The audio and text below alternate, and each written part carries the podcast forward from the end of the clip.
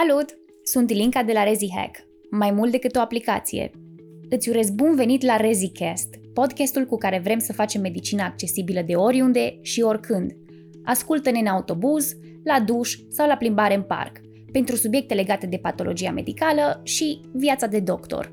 Scopul nostru este să te pregătim pentru rezidențiat și ce urmează după.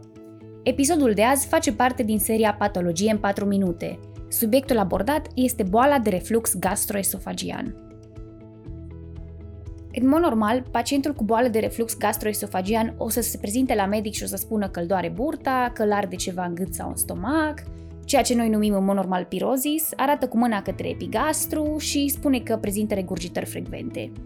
Dacă pacientul spune în schimb că îl doare pieptul și cu asta se prezintă pentru prima dată la medic, datoria medicului este să excludă o patologie cu risc vital, și anume sindromul coronarian acut.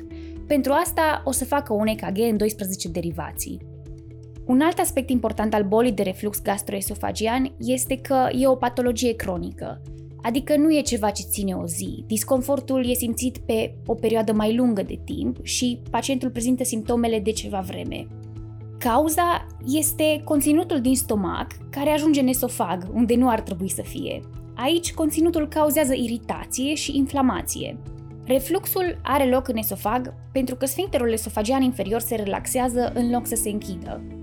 Pacienții la risc de a dezvolta această boală sunt cei stresați, cei obezi, pentru că prezintă presiune abdominală ridicată, și pacienții cu hernie hiatală, Tratamentul trebuie început întotdeauna prin modificările stilului de viață, adică pacientul trebuie să piardă în greutate dacă este obez, îi se spune să doarmă cu capul pe o pernă, să mănânce porții mai mici de mâncare și mai dese și să nu stea culcat după ce a mâncat. Pe lângă asta, se administrează inhibitor de pompă de protoni timp de 8 săptămâni. Doar în cazuri foarte rare se optează pentru tratamentul chirurgical, adică fundoplicare, Asta înseamnă că fundul gastric se înfășoară în jurul esofagului și așa formează o manșetă care ține sfincterul închis. Pentru că diagnosticul se pune clinic, de regulă nu se fac investigații, dar totuși sunt anumite excepții. Dacă simptomele nu dispar după 8 săptămâni, se încep investigațiile. De asemenea, dacă pacientul prezintă și alte simptome sau semne de alarmă, se încep investigațiile. Prin semne de alarmă ne referim la cele care sugerează un posibil cancer și pacientul începe să prezinte pierdere în greutate semnificativă și fără voia lui, disfagie, melenă, hematemeză.